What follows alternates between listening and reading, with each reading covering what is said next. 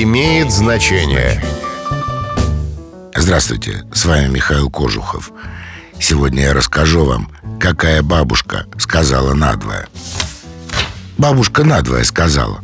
Оказывается, этот фразеологизм исконно русский и образован усечением пословицы «бабушка гадала, да надвое сказала, то ли дождь, то ли снег, то ли будет, то ли нет».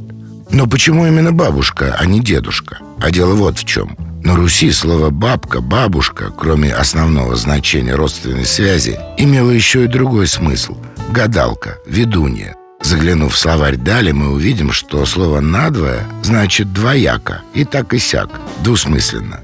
То есть, если рассматривать выражение дословно, оно означает неожиданный поворот событий. Неизвестно, сбудется ли что-то, получится ли.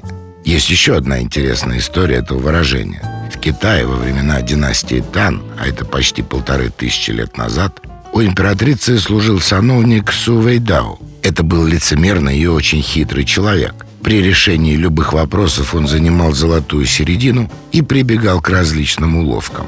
Одним он говорил «пусть будет по-вашему», другим «можно поступить и так». Все это знали и дали ему шутливое прозвище «Сумо Лень», что означает «и так и сяк».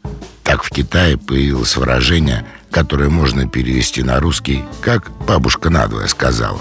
С вами был Михаил Кожухов. До встречи. Имеет значение.